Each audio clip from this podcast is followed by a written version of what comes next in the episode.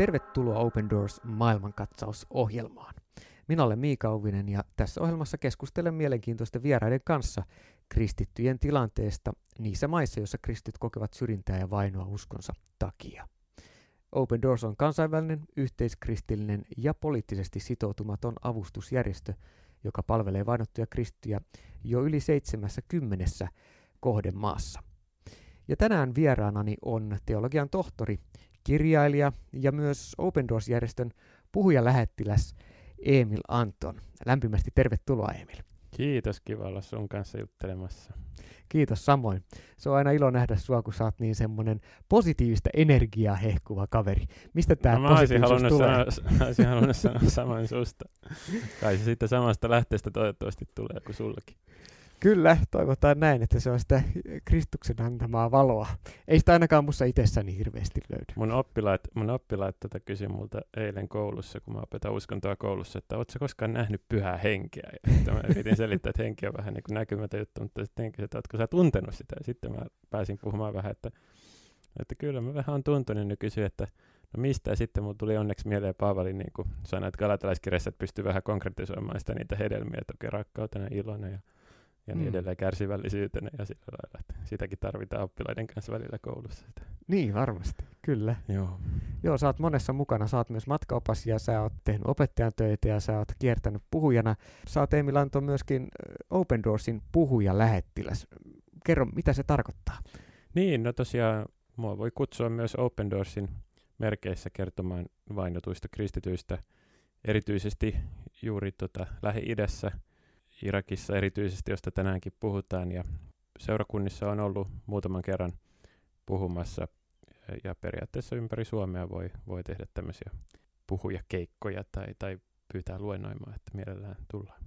Kyllä, mä oon itse iloinut siitä, kun on saanut sua kuunnella, ja, ja tosiaan sulla on valtavasti tietoa ja, ja innostavia, mielenkiintoisia oivalluksia. Sä oot Emil kirjoittanut kirjan Kahden virran maa, jonka tiimoilta sulla on paitsi kerrottavaa Irakin ja äh, Lähi-idän alueen nykytilanteesta ja Open Doorsin työstä siellä, mutta myöskin kertomaan siitä pitkästä historiasta, mikä kristillisellä kirkolla tuolla alueella on. Mutta mikä innosti sut kirjoittamaan kirjan sivilisaatio- ja kristinuskon irakilaisesta tarinasta? No kyllä se oli ihan ensiksi tämä pakolaisaalto, joka tuli tai turvapaikanhakijat, jotka tuli Suomeen kaksituhattaviisitoista, yli kaksikymmentätuhatta irakilaista. Ja sitten toisena tärkeänä tekijänä mun oma sukutausta siellä, eli isä on sieltä syntynyt ja, ja tullut Suomeen kahdeksankymmentäluvulla jo, ja on aina tiennyt olevani suomalais-irakilainen, mutta sitten se Irakin historia on ollut vähän pimennossa mulle, että, että sitten ajattelin, että mä tiedän, että siellä on paljon, ja Ja si- siitä tota, saisi paljon ammennettua, mutta sitten se oli sellainen projekti, että no, n- nyt jos joskus täytyy siihen tutustua, että, että tämmöinen motivaatio siellä oli. Ja muutaman vuoden lueskelin ja sitten muutaman kuukauden kirjoittelin. Ja tosiaan viime vuoden syksyllä sitten ilmestyi tämä Kahden virran maa -kirja, joka on ihan kivasti saanut myös arvioita ja näkyvyyttä eri lehdissä ja sillä lailla.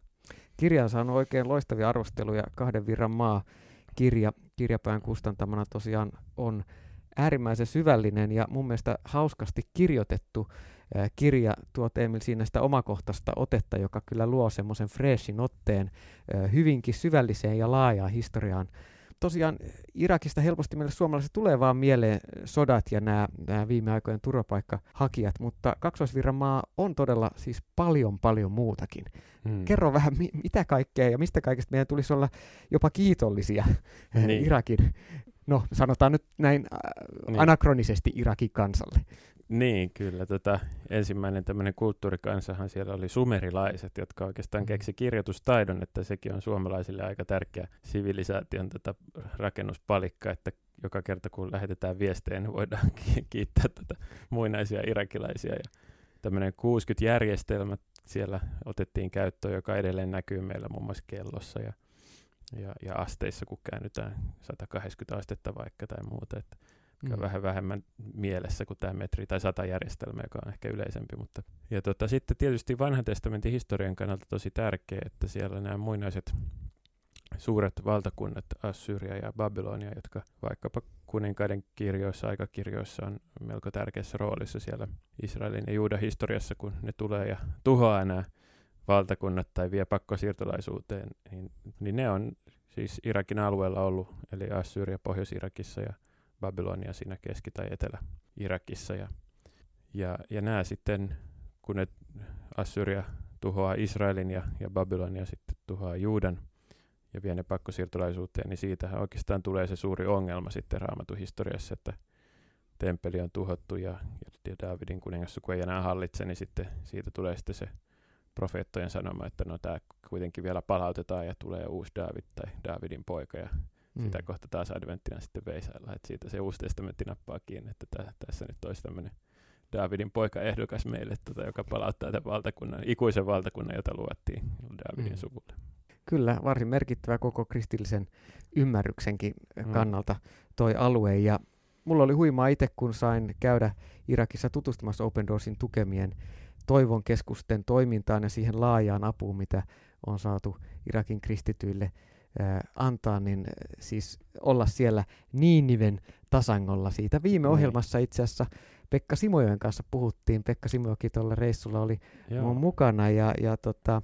Muistan lukeneeni siitä jonkun kirjeen, ja Pekkakin havahtui siellä, että ei hitsi, että nämä on raamatullisia maita, että on hyvä, että tietoisuus pikkuhiljaa leviää siitä.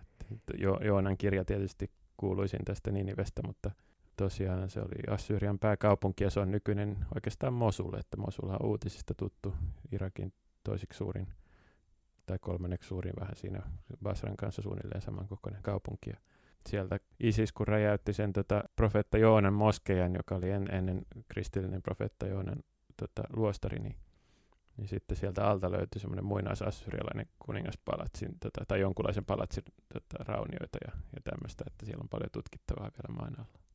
Niin, siinä jopa tämmöisestäkin ikävästä tapahtumasta, jossa jossa Isis tuhoaa paikkoja, niin sieltä mm. löytyy alta sitten no, jotain arkeologisia aarteita. Arkeologisia aarteita, että, että ei mitään niin pahaa, etteikö jotain hyvääkin, kuten eräs äh, Lähi-idässä toimiva kristillinen pastori sanoi, että saamme kiittää Isikseä suurista herätyksistä, koska ah, Isis, Isiksen ääri-ideologia ja teot mm. on ajanut monia ihmisiä etsimään mm, mm. elämäänsä kysymyksiä ja perustaa, mm. joka ajaa heitä myös seurakuntaan. Okay. Näinkin voi käydä. Tota, niin...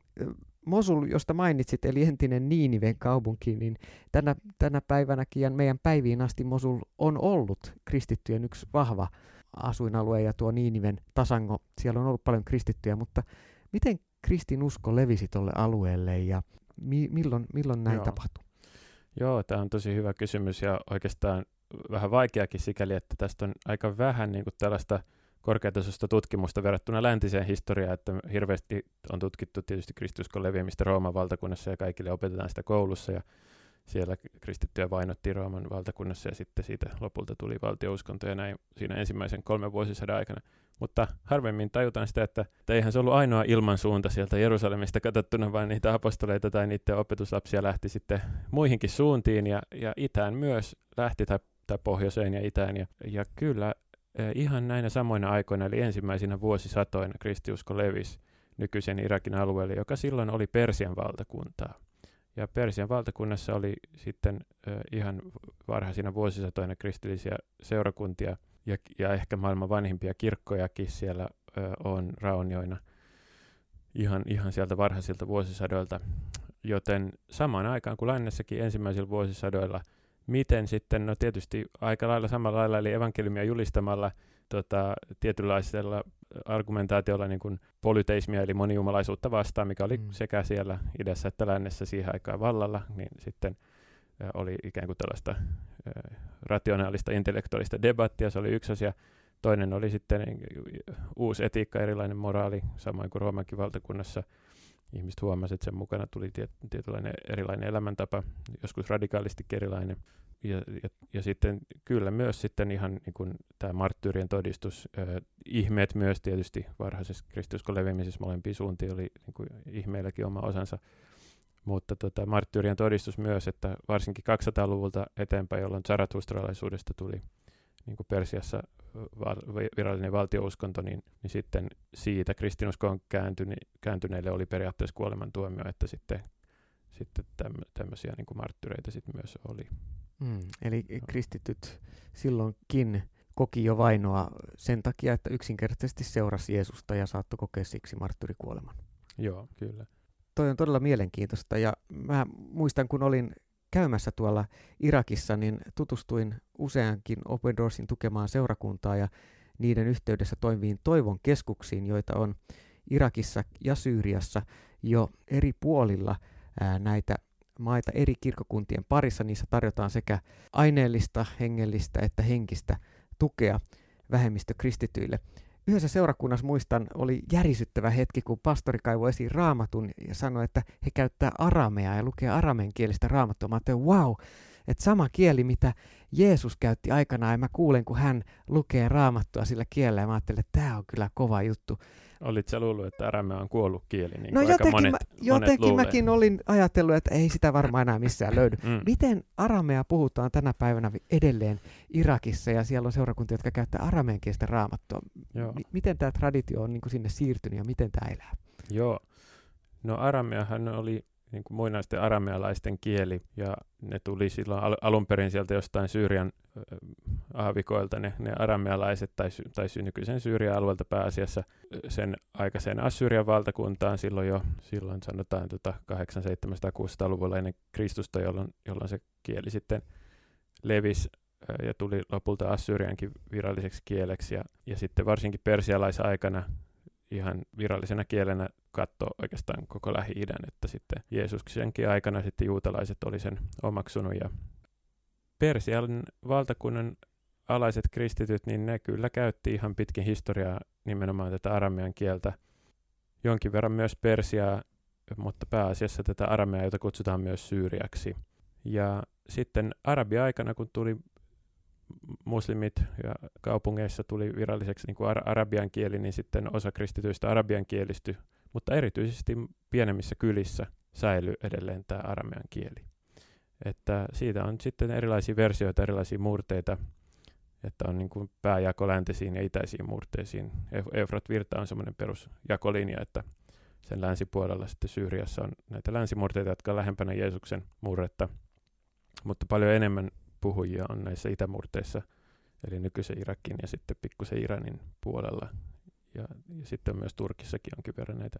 Öö, niitä on ympäri maailmaa sitten ehkä, ehkä yhteensä noin miljoona tai jotain sellaista, ei oikein tarkkaa statistiikkaa, mutta, mutta Irakissa tietysti jäljellä on ehkä vajaa parisataa tuhatta. Mutta niissä pienissä kylissä siellä Mosulin ympäristössä, niin se on säilynyt ihan, ihan nämä pari tuhatta vuotta tähän päivään asti. Ja tosiaan liturgisena kielenä on, on tämä klassinen syyriä, ja sitten, sitten niin kuin ihan arkisena puhekielenä on, on tämmöinen oma sitten aramean itäinen murre, tai siellä on useampiakin murteita. Että aivan.